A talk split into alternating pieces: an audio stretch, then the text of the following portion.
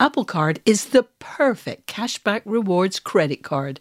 You earn up to 3% daily cash on every purchase every day. Visit apple.co slash card calculator to see how much you can earn. Apple Card issued by Goldman Sachs Bank USA, Salt Lake City branch. Subject to credit approval, terms apply. As humans, we're naturally driven by the search for better. But when it comes to hiring, the best way to search for a candidate isn't to search at all. Don't search, match with Indeed. When I was looking to hire someone, it was so slow and overwhelming. I wish I had used Indeed. If you need to hire, you need Indeed. Indeed is your matching and hiring platform with over 350 million global monthly visitors, according to Indeed data, and a matching engine that helps you find quality candidates fast. Ditch the busy work. Use Indeed for scheduling, screening, and messaging so you can connect with candidates faster. And Indeed doesn't just help you hire faster. 93% of employers agree Indeed delivers the highest quality matches compared to other job sites, according to a recent Indeed survey. And listeners of this show will get a $75 sponsored job credit to get your jobs more visibility at Indeed.com slash podcast. That's Indeed.com slash podcast. Terms and conditions apply. The following podcast contains explicit language.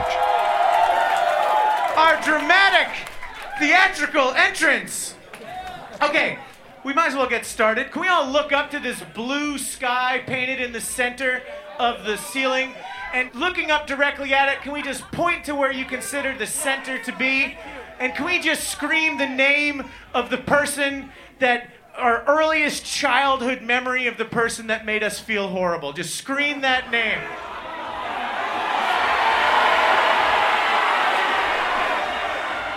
All right, cool. There we go. I'm glad we cleared the air. Can we just can we just start jumping up? No, this, I, I don't think this building's been looked at by a structural engineer in probably like 25, maybe 35 years. Uh, let's just we're gonna start a countdown. We're gonna start at a five. We're gonna say five five times. Five, five,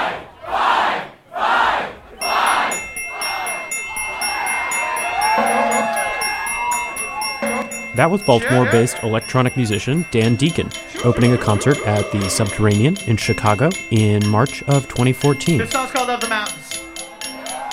You're listening to Working, the podcast about what people do all day. I'm Jacob Brogan. This season on Working, we're taking a trip to Baltimore to chat with some of its residents about the various ways they make a living there. We're hoping to learn a little about the ways that Baltimore shapes their work and the ways they're shaping Baltimore by working. For this episode, we spoke with Dan Deacon about making weird and wonderful music in a city full of creative people. He leads us through the practical details of the job, including his approach to merchandising and the way that he navigates luggage restrictions when he's on tour.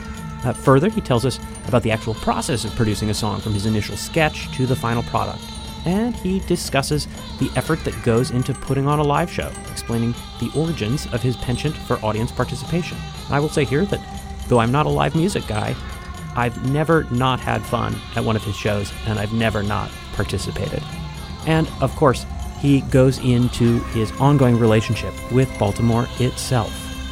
Then, in a Slate Plus Extra, Deacon gives us a tour of his apartment showing off his home recording studio and giving us a peek at the board game he had set up when we visited.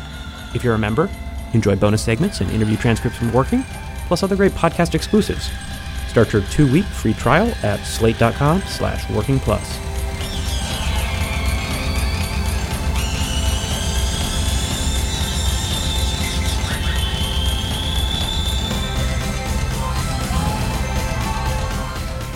What is your name and what do you do? uh, my name is Dan Deacon and I'm a musician. What, what kind of music do you make? Uh, I make electronic music, and it's the kind of electronic music that people would dance to, but not in a dance club. And it is not the kind of electronic music that normally would get called uh, electronic dance music. Uh-huh. It's it's it's definitely in like the middle of. I think everyone likes to think their music is in the middle of multiple things, but I don't know. Whenever I go to a festival, I'm if it's an electronic festival, I'm the indie act, and if it's like an indie rock festival, I'm the DJ. so I'm somewhere in there. How much of your time do you spend actually making the music that goes under your name? Nowadays, uh, not nearly as much as I used to. when it becomes a job, you all of a sudden have other jobs and you become like a manager of time. And if you have no uh, ability to do that, your job gets very hard very quickly. Um, so I'd say a couple a couple of hours, but it used to be all day, every day, and I look back on that kind of like longingly, but at the same time, I was doing that to get to a level of success, and it's, it's sort of this like I don't know. I'm going to stop going down that road of being like, I wish I just, it would just go, go away. Well, so what are some of the actual like managerial or business tasks that consume your time now? Then Well, yesterday was sourcing Legos.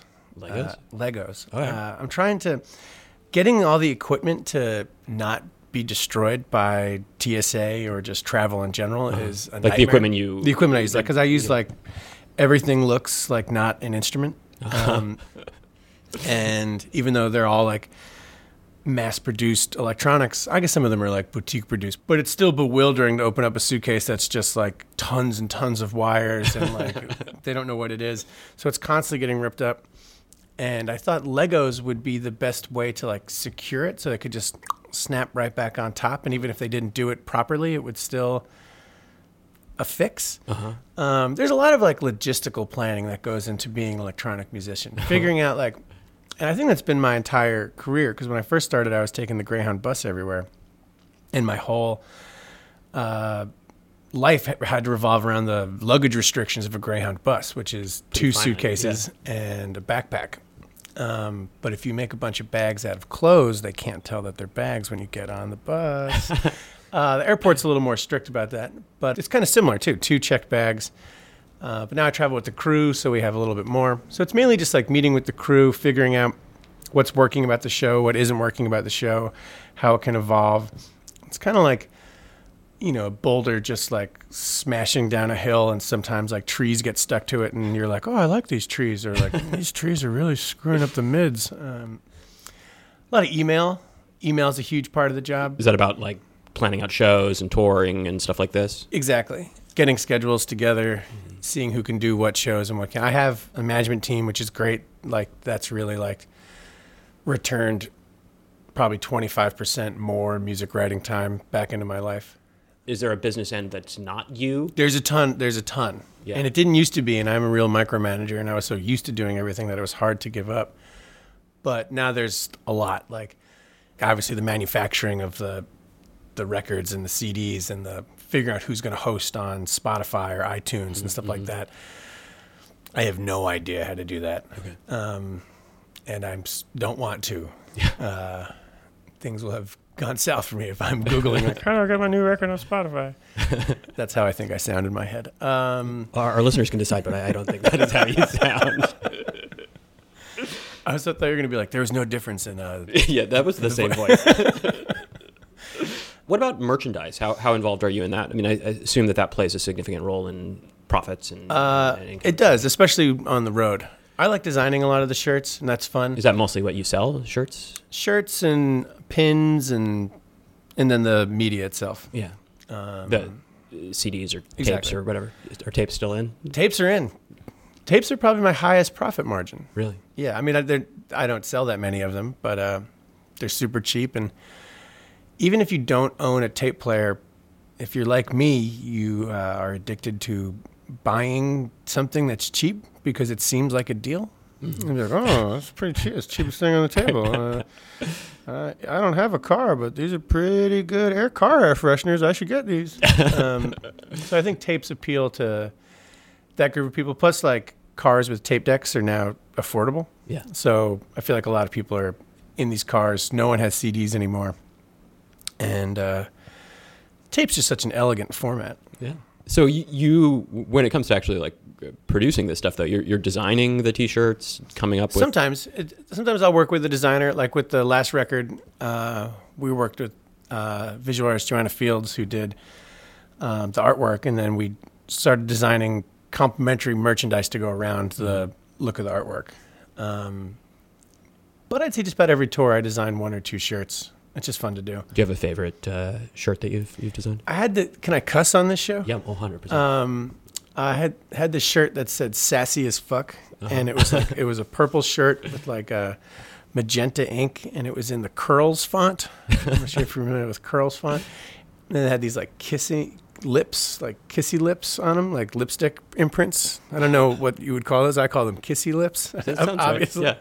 This is what it, this is when you get your masters in uh, composition. You got to design kissy lips t-shirts like straight off the bat. That's my uh, that's my little tip. Do you actually enjoy the the business side of it? I mean, is, I do. Uh, I thought I I wouldn't, but it is. It's fun. It's like because it is completely. It, like running a DIY venue was the same exact thing, but just on a smaller scale, and a DIY tour was the same thing. You're just running a, a small business. Like we live within the paradigm of capitalism, and even if I'm going and playing like these, you know, anarcho spaces, I still have to buy gas. Right. And I remember like pretty early on, like walking around playing a venue that like didn't have like a door person. Mm. So they're like, oh, just go around, pass a hat around for gas money. And I was like, all right, that sounds like a great idea. And I was going around doing it. And I was like, do you have any money for gas? Do you have any money for gas? And I was like, I'm just out here like grassroots fundraising for Exxon. Like, this is insane. Um, and started thinking about how it needed to have some sort of structure, or else the only people that were going to make money off of what I was doing were going to be, you know, alcohol companies and gasoline companies. Um, anyway, that's a tangent. But I, I do like to, I, I like the strategizing and thinking about like how things are going to fall and thinking of different ways to engage with fans. I mean, ultimately, the goal is for the music to be heard by as many people as possible. Mm-hmm. And again, going back to the paradigm we live in, the only way to do that is if I can sustain living off of it. Mm-hmm. If I can't live off of it, I'm not going to be able to make as much music. Do you know what I mean? My time will have to go to something else. And I guess that's kind of why I moved to Baltimore because it was so much more affordable than mm. New York. when did you move here? 12 years ago, basically right out of college. Mm-hmm. And uh, really shaped how I thought about music moving here because from like a logistical standpoint, like you can be in New York and back that night. You can play DC and Richmond and be back. You can hit Boston that day. Mm-hmm. Same with Chicago. You can hit so many of the East Coast cities, and it just seems very close to all of them. Mm-hmm. And it was a city that a lot of touring bands passed over. So when I was living here, I tried to book as many shows as possible to change that to Bring other bands in. bring other bands in because it you know it is like a largely like a favor economy where it's like oh thanks for booking me I can book you here now Mm-hmm. and that worked out real well um, but yeah so I can't imagine what it would have been like if I'd stayed in New York I would have been working at least full time just to pay rent in a very tiny place where I couldn't have had shows and probably couldn't have recorded or been loud at all hours a day Do you have a sense now, uh, since we were talking about the kind of economics of of making music, of how your income breaks down, like how much of it comes from touring, how much from album sales or Spotify Sure. or whatever, and, and, and how much from merchandise? merch is nice to have for cash on hand on the road for Mm. like gas and stuff, but uh, I still think the bulk of it comes from actually playing the shows. Mm-hmm. This is the longest stretch I haven't done a tour, and I'm trying to like learn what it means to be still. I haven't Mm-hmm. been still in a long time. Um, but yeah, touring is definitely the largest income, and then after that, records, and then after that, um, very. I guess sometimes I do a lot of like non Dan Deacon work. Mm-hmm. Um, I still write music many hours a day, but lots of times it's for like a film score or for a theater project or Mm-hmm. some sort of non quote unquote Dan Deacon project. Something You know that's I not mean? that I'm not going to find on Spotify or exactly. Um, until a rarities comp of music no one really wants to hear comes out and Probably listen to it. I get like 35 cents from it. um, uh, I would. I don't know why. I just disparaged that work. Anyway, um, yeah. So I spent a lot of time doing that, and then, you know, the, I think the hardest part is figuring out what to say no to, because your whole start of your career is just begging anybody to let you perform or to contribute music to something. And then it, it's like turning on a faucet because the moment it's on, people are like, "Oh, you can do stuff. Uh, all right. Well, uh, do you want to do every single thing? Some of them really suck. Some of them are going to be bad people." um, and then you're like, uh, uh, "Yes, yes, I'll do it." and then like you break down the hours you put into it, and what seemed like a nice payday turns out to be like 1940s minimum wage. But then you start thinking like, but I'm an artist and I should be doing this for the love. And then you're like, but you took this particular project for the money. You could have been doing what you loved for almost the same amount when you think about it. Um, so that's the hardest part. Just, again, and that just goes back to time management, knowing that like I shouldn't just take every single project I can get because if I'm never bored, I'm never going to just sit there and riff. Do you know what I mean? If I'm constantly, I try to think about it in terms of like, like cooking as much as possible. If I was like a chef and I'm like cooking all day, I'm not going to really come home and make myself an elaborate meal. Maybe I would. Maybe that's what chefs do. I don't know what chefs really do. I had no idea. The indie generation kind of immediately before you had a lot of anxiety about selling out in their work. Is that even a, a term that, that you think about these days? Uh, I think more and more that term is different. And if you think about the way that people consume music, it's different. Also, I think a lot of that was really good PR in the 90s. Um, I think Generation X was really good at playing the like. I think the closest we had was like Jordan Catalano and um, what was that show? My So-Called Life.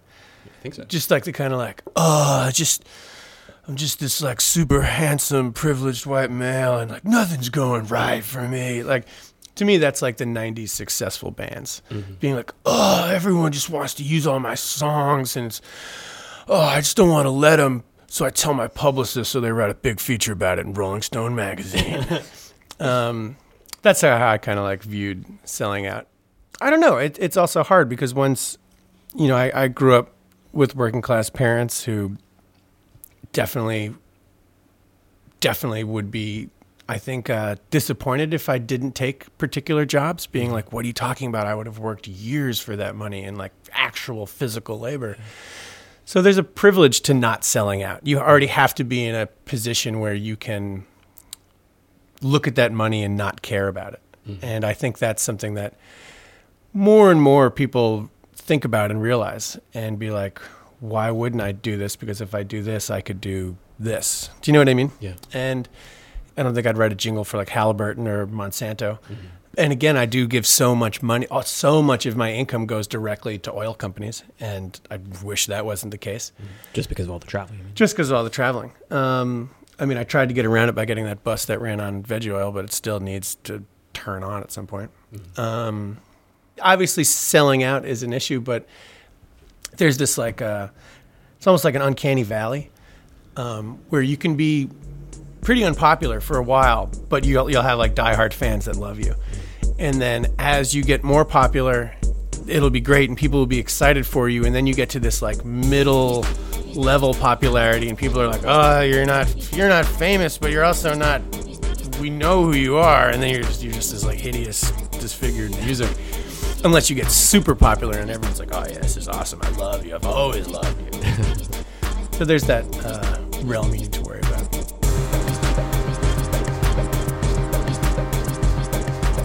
You're listening to Meme Generator off Dan Deacon's album Gliss Riffer.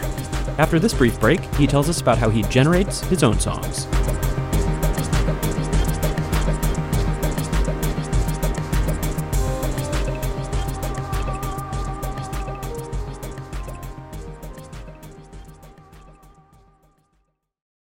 Apple Card is the perfect cashback rewards credit card. You earn up to 3% daily cash on every purchase every day. That's 3% on your favorite products at Apple, 2% on all other Apple Card with Apple Pay purchases, and 1% on anything you buy with your titanium Apple Card or virtual card number. Visit apple.co slash card calculator to see how much you can earn. Apple Card issued by Goldman Sachs Bank USA, Salt Lake City branch. Subject to credit approval. Terms apply. So, what is a typical music making day like for you? I mean, you're not making music every day, right? Or, or do you try to? Uh, I try to. Uh, I'm definitely like groggy if I don't. Okay. It's got to be like the equivalent of like someone who likes to run. It's like they can't get their run in, it's like oh, like I definitely like can tell by the end of the day like I didn't make any progress on anything, even if I had done a bunch like like uh, as you can tell like I'll let the dishes pile up to the point where I'll get a little bucket to put them in because that'll make it seem like I'm doing something about it. I actually thought that those dishes were done. No, those are dirty. Um, the trick worked. Even if I don't think like, oh, I haven't written any music today, I can just tell when it piles up and I haven't, and I just have to. Yeah. And but then that's the hardest part is getting back into it. Is the job is completely structureless, and I think that's again it all goes back to time management, which is funny because I'm a musician. That's all you do is place objects in time, and I guess those objects are not objects; they're sounds. But I can't do it on a macro sense. I can plot a tour very well. I think I can place rhythms and pulses in time well, but I just can't ever remember like grocery shopping. I have to get food in the refrigerator; it doesn't just appear. and since I don't have like you know a regular schedule, and my partner's a school teacher who wakes up at like five in the morning, I'm constantly like waking up super early in the morning. and Sometimes going immediately to the airport, and then like quote unquote working till three in the morning, and then When you say working here, you mean I mean like traveling doing, doing and like show? yeah, and- yeah. If your days are amorphous uh, as they sound, is there a time when when you're sort of optimally primed to? Uh, that was a transformer. Uh, Uh, is there a time of the day that's best for you to make music? I mean, are you a guy who likes to put those sounds in time in the morning, or, or is, is the evening best? I mean, It's really just the large blocks when I mm. don't have to think about what's to come. Mm. Like if I have an appointment, even if I wake up at like I said five, and I don't go back to sleep and I stay up and I don't have anything until four, I'm still always thinking like, oh, I got something. It's so the nights work good for me because I can just work all night, mm-hmm. and I'm very good at pushing things back in the morning. Yeah. But I think it's, it's really just like if I have a complete day off, like it'll just happen.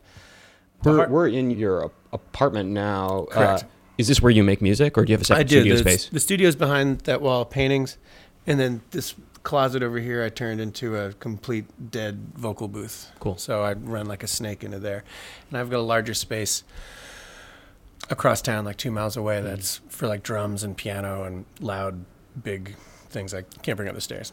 Yeah.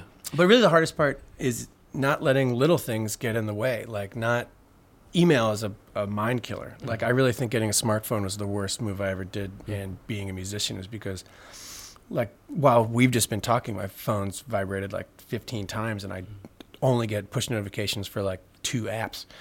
So either like a bunch of houses are going up for sale right now, or someone's like, "Why aren't you emailing me back?" Um, and it's just hard to stay in the in the moment. Like I can understand why people go to like retreats to write and stuff like that, but I don't have the time. When you start working on a new track, what are the, the first things that, that you have to start bringing together or, or, or working on? Uh, well, it's a lot like just sketching in a sketchbook. I'm I'm often just writing just to write. I'm not writing with like, if if I write like sitting down with a goal in mind, it's always like the worst. it turns into like a ska song, even if I'm trying to write like a horror movie soundtrack or something. That would be a rare guy. it's just uh, the ska music of Dan Deacon. well, you can find my high school ska band online. Yeah. um, uh, it's it, it is. It's just like you're sketching, and then it'll get to a point where it'll be like, okay, that that was nice. I'll save this, but uh, I don't really care. And then if I choose to work on it again, or if I'm working on it in that session and it clicks, uh, I'll save it as an addition, like 001. And that's sort of when I know I'm going to go back to that and try to flesh it out. And sometimes that just again falls to the wayside. And, but I realize the whole process is just to keep my skills honed and to know the software and to trust my ears. But when it becomes a song, I think is when I start thinking about where it will live. Mm. Will if I start thinking like, oh, I could play this live, or oh, this could be like on an album, or I think this would work well for this particular project, or I should save this in case I get a project that needs something ethereal because I'm not really this ethereal dude. This could work where I'm writing for a context outside of what I do. Mm-hmm, mm-hmm. And that's sort of when when I think about where its final essence will go, that's when it completely changes. And I'll, if it's live, I'll start adding percussion and a lot of it, and leaving room for me to put vocals on top of. If it's an album track, it can be a lot more free and can go anywhere. But if I can't think of a home for it, it kind of just lives on my hard drive until I go back and like be like, oh, that was cool, but I don't know what to do with it. kind of like again like a sketch. If that makes any sense. Yeah. What's actually involved in that sketching process for you? Are you doing something specific in a specific program on a computer, or are you noodling around with an actual instrument? Or Uh, I'd say about half the time it's sitting down at the computer and opening up either two programs simultaneously or one of two. Uh, I mainly work in Ableton Live, and I'll try to rewire this program Reason into it. I used to ro- work exclusively in Reason, but um, now I work outside of Reason, which I really just like saying that. Uh, but sometimes it'll just be something will get stuck in my head while I'm doing the dishes, and I'll just think about it. And then I'll like sit down with a bass or like a humming a tune to yourself? Yeah, yeah. Um, it's rare I start with melody. I normally start with texture, Mm-hmm. but it's hard to just like hum textures. What What's the difference there for you, melody versus texture?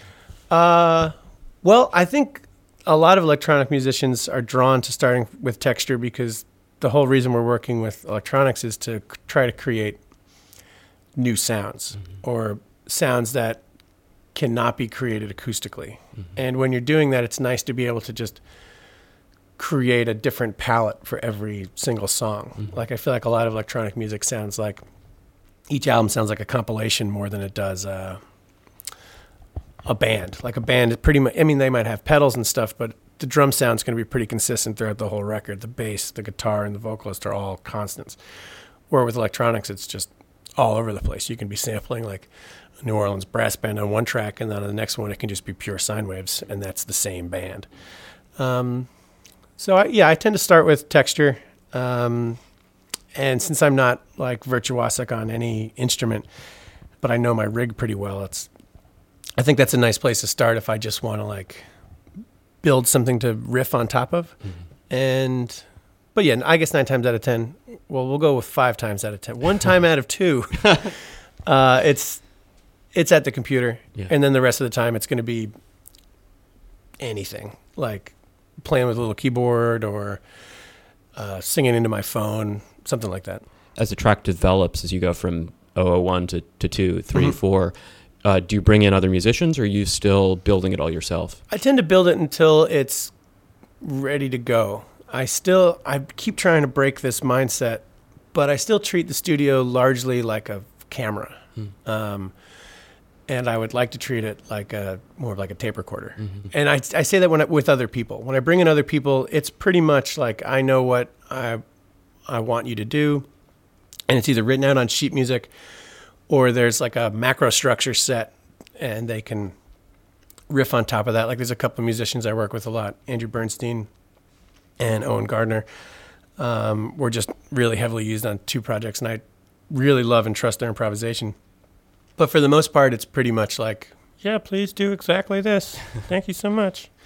And being so close to Peabody Yeah. makes it easy to find really What's skilled. Peabody? Peabody's like a really renowned uh, music program attached to John Hopkins. Yeah.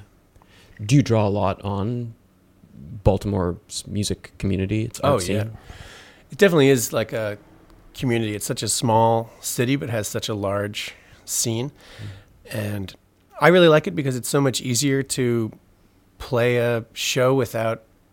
This is going to sound negative, but it's not. It's easier to play a show without any consequences. Like I can go out and play a set of all new material, and it's very unlikely that like a blogger is going to be there and like tear it apart before it's had any sort of essence. Do you know what I mean? Like whenever I'm in New York, I'm always just like, oh my god, half these people were probably just being paid here and they hate me. probably, um, probably not, but that's how my mind works. At what point in, in, in writing a song do you, do you start thinking about lyrics? The very end, I think most people who write songs probably start with like the lyrics or the melody, like oh, maybe some chords. Maybe they get yeah. chords. I don't know what musicians do. Um, but for me, it's always kind of like, oh yeah, I need to put lyrics over this. Ah. So I kind of start with just phonetic gibberish and try to come up with a melody that I like, and then I try to adhere lyrics to that. I'm more concerned about the rhythm and thinking about the human voice as like a just a constantly changing textured instrument. Whereas like the piano is one timbre, obviously. You're never being like, oh, this piano's and then the piano sounded like this. Like it always sounds exactly like a piano. While the human voice can sound completely different from one syllable to the next. Uh, I try to think about it more like that.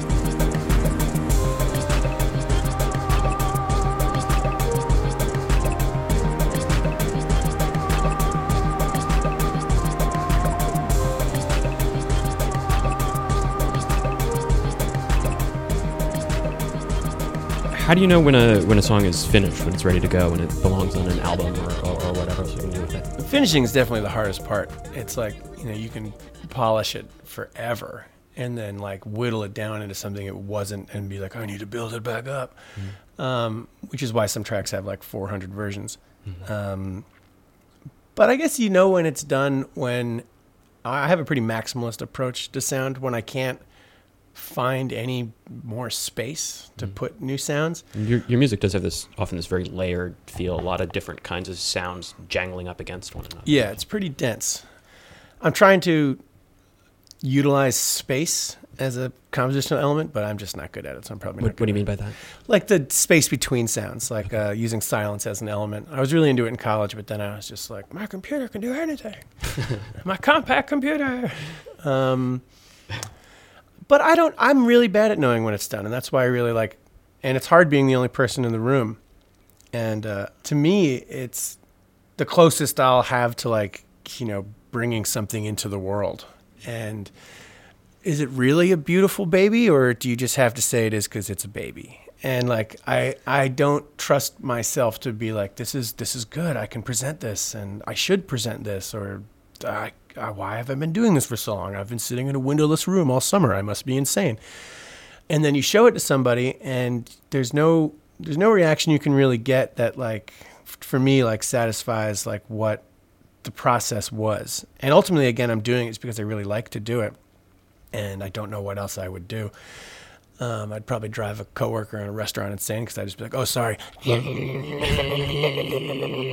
going to speed that up. It'll sound way different when I." It's called a Varispeed technique. Um, but uh, writing a song is kind of like growing your own tomatoes, where like uh, you get the seeds and you like plant them, and the, you watch the vine grow, and you get that weird tomato metal thing and it grows up and then you see the first little tomato and you're like oh there it is and then you just gotta wait till it's just ripe and you don't want to wait too too long you don't want it to rot but you want to oh it looks so good and then you cut it and then you have a friend over and you got your you got all the sandwich fixings out and you slice the tomato and they don't have any idea that you made it and you're taking a bite and you're like oh this is the best tomato and your friend just eats the sandwich and doesn't say a fucking thing about the tomato and then you're like oh I grew that tomato and they're like oh it was good.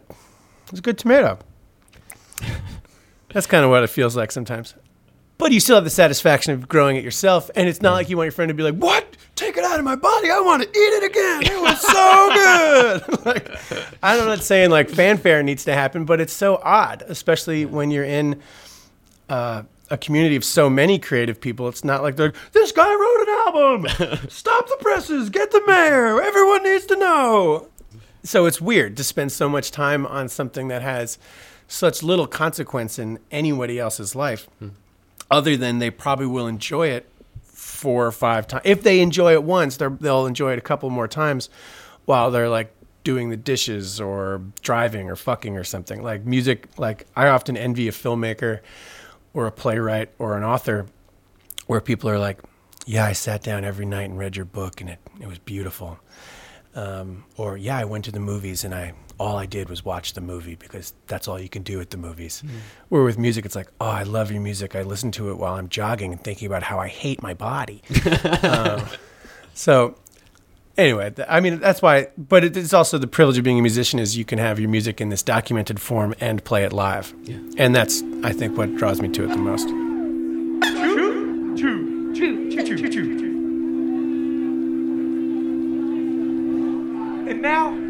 Us on the bottom, can we slowly try to rotate clockwise around the space using the opening as a portal? And can we try to get the people on the top on this side to slowly work their way this way, and the people on the top this side to slowly work their way that way, like glue, like glue sliding down a sandpaper incline. We're moving as slow as humanly possible. But the people down here were slowly rotating in a circle, going all the way around the space. You're in the front, we're gonna weasel our way to the back. If you're in the back, we're gonna slowly morph our way to the front. And the top will try the top's not gonna do it. I don't know if anybody can hear a word that I'm can anybody hear a word that I'm saying? Cool. You'd never know. This song's called Wham City. That's Deacon, orchestrating one of his famous audience participation exercises back at that 2014 Subterranean show. In a minute, we'll hear about the work that goes into a tour and how he started doing audience participation in the first place.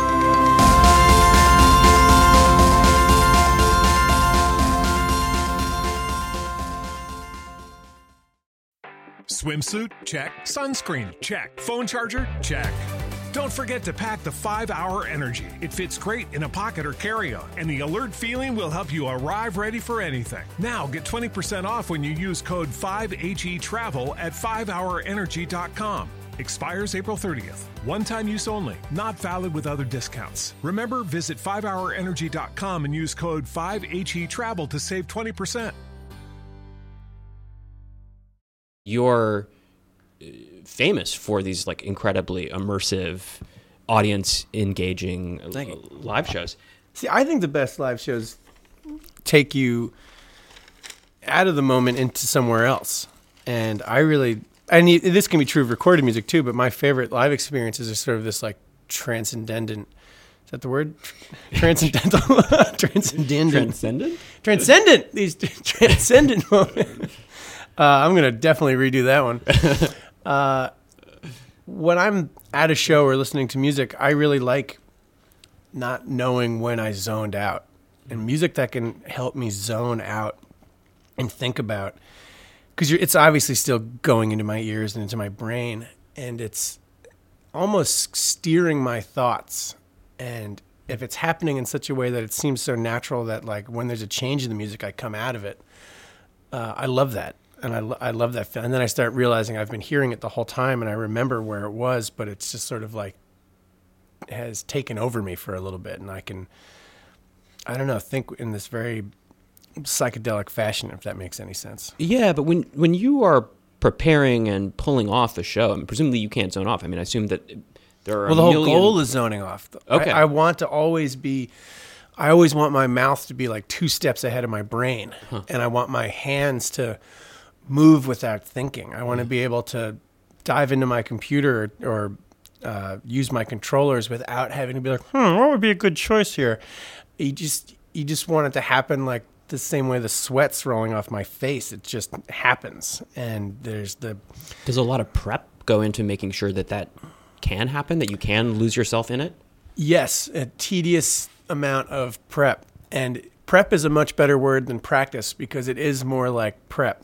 And my show is, uh, I'm very glad it has the reputation that you described it because to me it has the reputation of pretty much constant failure of like the computer just stopping or the interface not working or like because it, it's it's we're definitely pushing the computer to the brink. And since we're using the maximum amount of stuff we don't have any redundancy so a lot of acts have like a whole secondary safety rig hmm.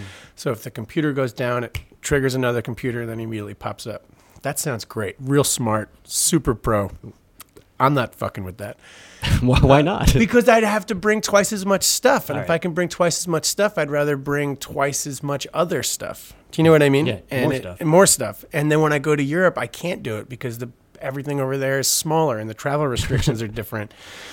So like I can't, you know, the weight restrictions change. Like we are at like forty nine point nine pounds on every single one of our suitcases, and if they were to change it to fifty one pounds, we'd be at fifty point. You know, like every like we're putting gear in our pockets when we get on the plane, and when we're driving, it's a different story. Like when if I do, I don't can't believe I said if when I do uh, a road tour for the next record, I will most likely have a redundant system. It'll be great. But if I'm flying to a festival, I'm bringing basically everything that I can and leaving things I wish I could take home. So that's the the roll of the dice. Yeah. And luckily, as you can tell by how I don't shut up, uh, I like to talk. So, So, when when something fails, you just start What's some, chatting. that's when I and that's how my show came about was through dealing with failure. The first time I ever did any audience participation was because of a mistake. Um, I left something in my door. I was opening up for Cat Power at SUNY Purchase, the college I went to, and I left this one adapter to hook my microphone up into the pitch shift pedal, which back then was like my bread and butter And I set up this elaborate audience participation setup just by like rambling, and then I ran home and got the adapter and got it. Like I While left- the audience was doing while it. the audience was doing this thing. I don't think anyone even noticed I left the room, and then I plugged it in and just started going. I thought like, whoa, thank God for that. Uh, but then I was in New York. Uh, I was think I was still in college. I could have been just moved to Baltimore, but I was playing this like basement show, and I've been playing New York a ton. And you know, there's a million things to do in New York. Trying to get anybody, even your friends, to be like, "Come see me for the fifth time, doing all the same songs." um, this was the first show I did that was packed, and it was just like one of those like random nights. It was probably like two people's birthdays, and they're like, "Let's go to the Apocalypse Lounge," and so it's a small basement place, like probably half the size of my kitchen, but people were into it, and then like the circuits blew, and I was like, "No," because I knew if people went outside to smoke or out just upstairs at the bar, the vibe was over, my set was done. So I just, luckily, the light was still working. So I just like stood up on this box and I started like rambling, I make a circle, make a circle. And then started giving instruction, like very, because I was watching them like try to move the amps to get to the breaker box. And I was like, if I can just keep this going until the power comes back on, we'll be good. Nothing will have changed. And so I was just riffing on this like ideas for a dance contest, like they had to dance like Odie or something. And, uh, and eventually the power came back on and the show not only did it keep going but it was like 10 times crazier because the circle created this potential energy where there could be people in it and then it also shifted the focus where the audience was no longer looking at me or my direction. They were all looking towards the center of the circle. And then when it collapsed into chaos that potential energy turned into this writhing kinetic audience. And ever since then whenever something goes wrong I kind of have to just riff on what to do. And if it works, I add it into the set just like a song. But do you use these strategies even if things aren't going wrong? I mean, it seems like it's central to I do. to the kinds of shows you If- put on. Pe- people come for that, in, in my experience. If it adds to the show, I mean, because sometimes they, they, these things suck and people are like, why are we doing this? you know, I, I definitely have some like staples that I play just like songs. Um, Staple games that you play with the audience. You mean? Yeah. Uh, I Can pretty you, much. Can you give some examples of the kinds of audience participation that you you do now? Sure. Um, the, I think the, the main thing I do every show, and I guess most performers do this, is gauging the audience. But I like to gauge the audience in a very direct way right off the bat by starting the show with giving them the choice to participate or not, because that's the choice. Mm-hmm. And by choosing to participate or not, you're participating. Do you know what I mean? And I mm-hmm. can figure out what their level of participation is going to be and where I can So you've go learned, with the crowd. You've learned to read the room to some extent, or Pretty much. Um, and I just try to do like a group participation, like even just asking people to raise one hand in the air. I can very quickly say, like, that's basically me saying, like, are you going to participate tonight or would you rather not? And then people either say yes or no. And then I can figure out if I try to want to pull it out of them or if they're ready and going for it. At this stage, people, like you said, the show has a reputation and they go for that in mind. But uh, the show needs people to not participate. It needs people to to be spectators. And I like people switching back and forth, being like, I was participating, but now I'm just watching, or I thought this guy was crazy, and now I still know that he is, but I'm going to participate anyway. Um, and then it also goes on. Uh, the venue as well plays a huge part. When we show up, I try to walk around the space and see if there's like multiple ways in or out. Um, see if we can go outside. If it's not a busy street, can we block traffic? Um, stuff like that. but the music is still going, The music is still going. I really, again, like I like the idea of uh, assuming the circuit board hasn't blown or something. assuming that assuming nothing's blown up, music's still going. And that's one of my favorite parts is when we all go outside and then you can sort of hear it like the throb of the bass through the wall, and then you turn a corner and it's still going. And uh, to me, I think that's similar to like getting lost in the the zone and being like, "Wow, this is still happening. That's crazy." Sort of like being underwater. Kind of, yeah. What are you doing when you're uh, on stage? Are you, are you like, is it just press play and it goes, or or are you actually like fiddling with knobs and dials and, and stuff as, as, as There's a, there's a there's a lot of fiddling. Um, there's definitely stuff that's preset. Like I'm not a, a, a drummer, and the computer is a great drummer. Um, so I keep the drums pretty much sequenced, and the songs have song form. They're set and ready to go. So I'm playing on top of tracks, but I my goal is to do uh, everything that I possibly can. Do you know what I mean? Anything I can't do, I'm not going to not have in the song. Is that because you want it to be a live experience? Exactly, and and I like to perform. Yeah. It's it's much more fun having something to do than being up there being like. I'm not really the kind of like electronic musician that like stands on the table and pumps their fist. Like I like pumping my fist, but uh, um, and early on I had like again my reaction to the like esoteric early 2000s electronic music was very negative, and I started thinking about what a performance meant to a non-musician, and I started thinking, well, the two oldest instruments are the human voice and percussion, and every single person can relate to that. Someone opens their mouth and a sound comes out, everyone's knows, and watching a hand move and the sound happens, it's very easy to just put the physicality to the sound, and you can immediately, even if you know nothing about music, you can be like, okay, I see what's happening and unfolding here. Um, the smaller the instrument, or the more hidden it is, such as electronics, the more esoteric it becomes, and in my mind becomes boring. Watching someone go like this, and that has no with dials. direct, it's just a complete abstract motion, not Yeah. attached to any sound. I mean, that could be for an event to happen five minutes from now. Mm. And again, there's nothing wrong with that. I, I, do, I love music like that. And but if I want to see it live, I'd rather be in a seated theater. Mm-hmm. I don't need to be like standing with 400 people crammed in to just hear something. Do you know what I mean?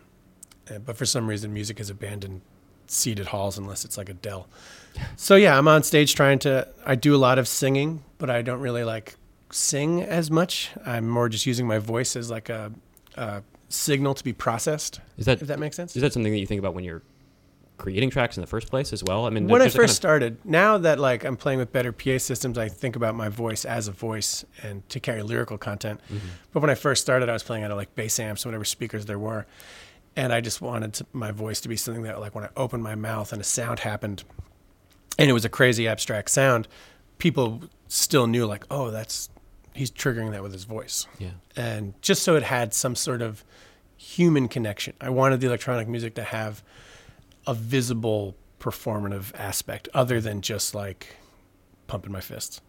So you're creating slightly different versions of songs. There's always the, the macro structure is always set, but the manipulation that's attached to my voice, the synth, and when the synth comes in are constantly changing. Do you ever play a version of it or, or, or create a, a slightly different variant of it, and you think like, "Fuck, I wish I wish that had been the album version." constantly, especially when I'm playing with a drummer, um, because you know once the drummer learns the material, they'll start to internalize it and play it with their own voicing. And I just, especially this one drummer I work with, Jeremy Hyman. Uh, about a year into touring, we were just like, "Wow, I really wish we had uh, written all these songs now rather than two years ago." What kind of synthesizer do you actually have? What what what, what is the equipment that you have up there? Sure. Uh, when I'm live, again, it's a lot of uh, using the computer, and I'm running Ableton Live when I'm running, and I use Ableton Live to also control the lights through some custom software that Patrick built. Uh, I guess the synth is it's it's a poorly named synth, but it's just called analog. They really should not have called it that because it makes it very hard to uh, differentiate from an actual analog synthesizer. Um, and I use that as a monophonic synth, and I control it with a series of Fader Fox MIDI controllers. Um, but in the studio, I mainly use, I guess, for the newer work. For the last record, we went down to Moog in Asheville, and Moog is a synthesizer manufacturer, and I think it was the first record to ever track the Sub 37 synthesizer because it wasn't out yet, and they just let us have free reign of the studio and all their synths. That was the bullshit police alarm going off there, um, but it's actually true. Um, but now I'm tracking mostly with the ARP 2600 and uh, slowly getting into the realm of modular synthesis. And What, what's what's the difference there? modular synthesis is a, or modular synths rather. Um, imagine a keyboard as one instrument, uh, where a modular synth is each individual component can be taken out, moved around, and um, you have to physically patch them with cables. Kind of like imagine an old telephone cables. What do you do after a show? It's, it's 10:30, 11, whenever the audience is left. I would love if the audience left at 10:30. That would be amazing. It's it's it's midnight. One, the audience is left. Uh, we tend to wrap around 12:30 or 1. I mean, it depends on the city. Yeah. But uh, most times it's pretty late. It's a pretty long loadout and packing everything up. So really just chill with the crew. And we How large is your crew? uh, right now it's four of us. Me and my front of house engineer, Al Schatz, uh, who's really like brought the show into like version 3.0. Like it's much like wish I had started working with him in two. I, I often look back on like uh, 2009. I went from like going from a just complete solo on the floor to like a 15 piece band, and I really liked it, but it was uh, just a logistical nightmare. I had no idea how to do it. We didn't have a sound engineer. Nothing was mixed. We didn't have monitors. We weren't playing to a click. Everything was free, and it was just chaos. And I kind of think now I could go back to doing that with Al, and I never had that confidence before. Then I have a lighting designer, Patrick McMinn, who I've been working with since 2012, around the same time as Al, who's also completely revamped the show. Uh, he's a real programming genius, so he builds a lot of custom software for me, both for lighting and sound. And then uh, my tour manager, Chester Gwazda, who actually lives right upstairs. We've been working together since since Bromst, which came out in 2009. So I guess since since 2008, in very various capacities. Sometimes he drives the bus, sometimes he produces the re- records, and currently he's the tour manager. Sometimes he plays bass. Um, so you after the show, you're hanging out with all these guys, Or just trying to go to bed. or just trying to go to bed.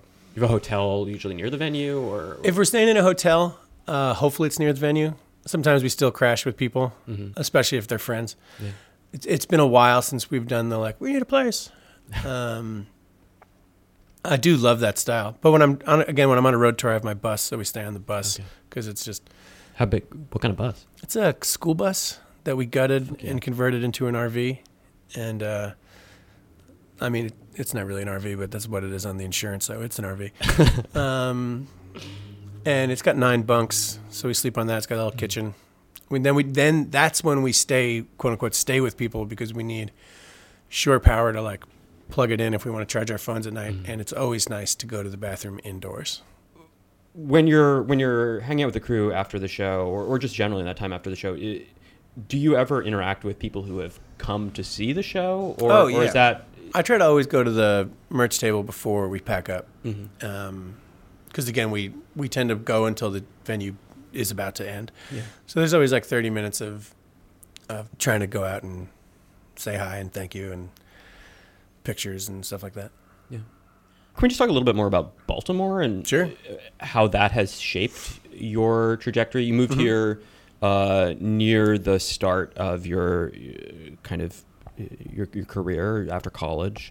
Um, how has being in this community shaped the kind of music that you've made? Uh, I certainly got more interested in making more like sort of wild music here. When uh, I first moved here, we were living in this warehouse called the Copycat, and our unit was called Wham City, and we'd have shows. The shows were were like you know the art school is like right over there, and uh, I guess you weren't supposed to flyer like the building. We weren't allowed to have shows, but we I didn't know, and I would just flyer like crazy, and the shows were huge um, very quickly, and that was bewildering. Um, and people just wanted to go crazy, and the audiences were just like. I remember when I would tour, like my goal was to try to get like the 15 people who were there to hopefully dance by the end. And so I remember playing a show early on in Baltimore. And I, the moment I started, people were dancing, and I was like, my whole show is ruined. I, don't, I don't know what to do. They're already doing it. I don't have anything to do. Oh, what am I going to do? Um, so then I started writing music with more and more drumming, um, more and more of a pulse. And since there's no stage, I just started thinking, well, no one's going to see me anyway. I'll just do whatever the hell I want, and the audience will go crazy. And that wasn't the case in other cities, because I'd have to go back to performing and being like, no, no, seriously, you might like this if you uh, give it a try. um, but Baltimore definitely like changed the way I thought about one living and two. It's just such a very, I don't know. It's a very unique city. Over the Uh, course of the last decade or so, uh, a lot of bands have ended up calling it their home. Mm-hmm. Yeah, Uh, yeah. I think uh, Beach House is, is based here, Mm-hmm. uh, Future Islands, and, and others. Bands with a whole range of sounds and styles. Yeah, yeah. Does that uh, musical diversity of this relatively small scene uh, inflect your work? at all? Uh, I used to book these round robin tours. Uh, it's been a long time. But in 2008, we did a tour with like 60 people and Beach House and Future Islands and myself, and then like also noise bands and performance artists. And you could very vividly hear the difference in everyone's music after that tour.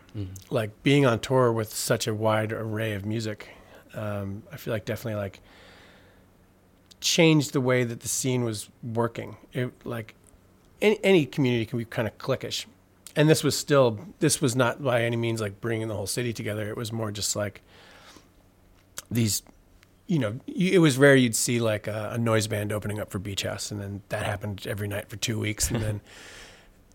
It just sort of started to change, and that's what I like about Baltimore. Is it's kind of like this like tide pool of like there's a lot of people coming in. There's like definitely like a transient community of musicians and artists and people who want to live here or come here to work on a project or who grew up here and then moved away and live in like New York or Los Angeles now and then come back for a little while. And then there's a lot of people who are very content on just living a lifestyle based in Baltimore and then there's people who like to live here because they can also live here and travel.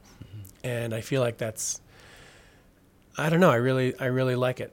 Uh, Part of what's made it, it seems like a sort of fertile ground for artists and musicians is that it's cheap to live here, but that's also a consequence of some of the economic disparities Mm-hmm. that, that I think are uh, pretty central to, to the city's existence right it's now. it's also I think largely just the the city used to be 1.5 million people and now it's 600,000. So there's an insane amount of space and it's also massively it's certainly like overly policed in some neighborhoods and then massively under policed in other neighborhoods. So for a while it was very easy to have shows because the cops just didn't give a shit. And yeah, it's a very it's definitely an insanely segregated city. It's largely an apartheid and I'd say since probably 2014, a lot of the white artist community that was like either willfully ignorant or just ignorant in general has started to realize that. And uh, I think a, a lot through the work of uh, local performer, promoter Abdul Ali, I feel like the city's like simultaneously twice as big and half the size, and largely to this this venue called the Crown. I feel like the Crown has really changed the way that Baltimore music and nightlife has occurred. Like the club music scene has very much become pivotal into like what it used to be very separate, like the the noise music community, and then like the weirdo rock music and the rock music and the club music and everything was separate. And now at the Crown, I feel like it's very much like all those shows happen constantly, and people just go to see what's happening, and that I feel like didn't used to happen before. How do you reconcile uh, the kind of pleasure that you take in your own work, the delight, I, I assume, in what you're doing with the kind of pain that the city, uh, I suspect, feels in so many ways? I don't know. I, I think every city is that. I feel like it's amplified in Baltimore, um, especially from like an outside perspective. I feel like people who don't live in Baltimore look at Baltimore as like, oh, Baltimore, if only we could help. Um, and I try very much to not have like a white savior complex where I'm like, I'm going to bring my joyous music and I'm going to use that and that's going to save the city. Um, I think living here and being a part of the community and trying to be as part of as many communities as possible within the city, the best thing that anyone can do in Baltimore is just to be a part of it and contribute to it and to not see it as it's a lot of people from outside the city see the city for its blight. And I feel like people who live within the city do the opposite and see the city for what defines it as in my mind the most beautiful place to live. And you can't ignore uh, the problems at all. I mean, you can choose to, but that would be, you know, of detriment to both you and the city. So I don't know. I just try to get as involved as many things as possible and to realize when my voice is appropriate and when I should listen and when I should try to organize something and when I should be a part of someone else's organization or a, a, a tool to help. Yeah. And I think it's going to be a growing role. I mean, there's there's a lot of like escapism within electronic music and within the arts in general. So much of it now is like making something flashy on the internet so it can be noticed and you hope that it can lead to something larger. But I feel like every city is built off of the oppression of someone else and you know all the instruments that I use and make are you know I'm sure the miners who got the metal sacrificed a bit more than I did, and the, obviously, and the people who work in the factories, even like the microphones you're holding right now, are obviously every material in them was slave made. And I think as people start becoming more and more aware of like the effects of globalism on both like how their electronics and how their like the comforts of their lives come about, and then also localize it in the same sense, thinking about well if this club exists, what do the neighbors actually think about it? And uh, I think you know that conversation happens a lot in Baltimore, especially in the wake of the uh, ghost ship fire in Oakland that had a huge reaction here in Baltimore.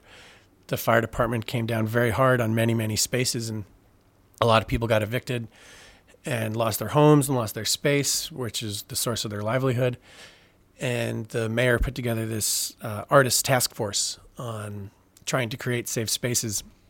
And I was appointed to the task force and just trying to, it does constantly make me think about like, and because people go to these meetings being like, I want there to be, there's no reason that artists should have preferential housing. Like if there's going to be an artist community where artists can live cheap, there should be a nursing community where nurses can live cheap, or a teachers community where teachers can live cheap. So it's just trying to find a way that like your city is whatever you you let it to be in essence like and other people are going to try to it's you know there's definitely like a thousand forces that would love to see baltimore just crumble and go into the ether so it could become just like a place of furthered exploitation but then you start finding people who generally want to make it a beautiful place and i, I don't think there's anything wrong in being an entertainer yeah. because if at the end of the day people want to forget about their problems or to process their problems through something joyous. I think that's ultimately what my role in this is. Thank you so much for oh, taking no the time to talk to us today. Anytime. It's a pleasure. You all mind just, you guys mind just raising both your hands in the air as high as they can go? Do you mind just very gently, if you'd like, just holding the hand of the person next to you? If you don't want to do this, that's perfectly fine, of course. Can we just close our eyes? Our eyes are closed, and can we focus as hard as we can? Focus as hard as we can on the image of the face of the person who means the most to us in our life.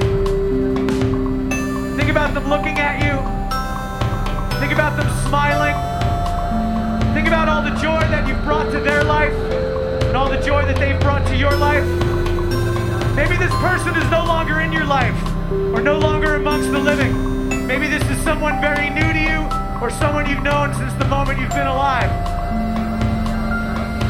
Think about how different your life would be without this person and how different their life would be without yours. And now if we could just slightly and gently squeeze the hand of the person whose hands we're holding, feel that grip, that presence, and now can we just let loose our hands let our arms down and relax and just enjoy the rest of the night. That's Dan Deacon closing out his 2014 Subterranean show. Thanks for listening to this episode of Working. I'm Jacob Brogan. We'd love to hear your thoughts about the podcast. Our email address is working at slate.com. You can listen to past episodes at slate.com slash working. Working is produced and edited by Mickey Capper, who also recorded that Subterranean show in 2014. Our executive producer is Steve Lickteig. June Thomas is the managing producer of Slate Podcasts, and the chief content officer of the Panoply Network is Andy Bowers.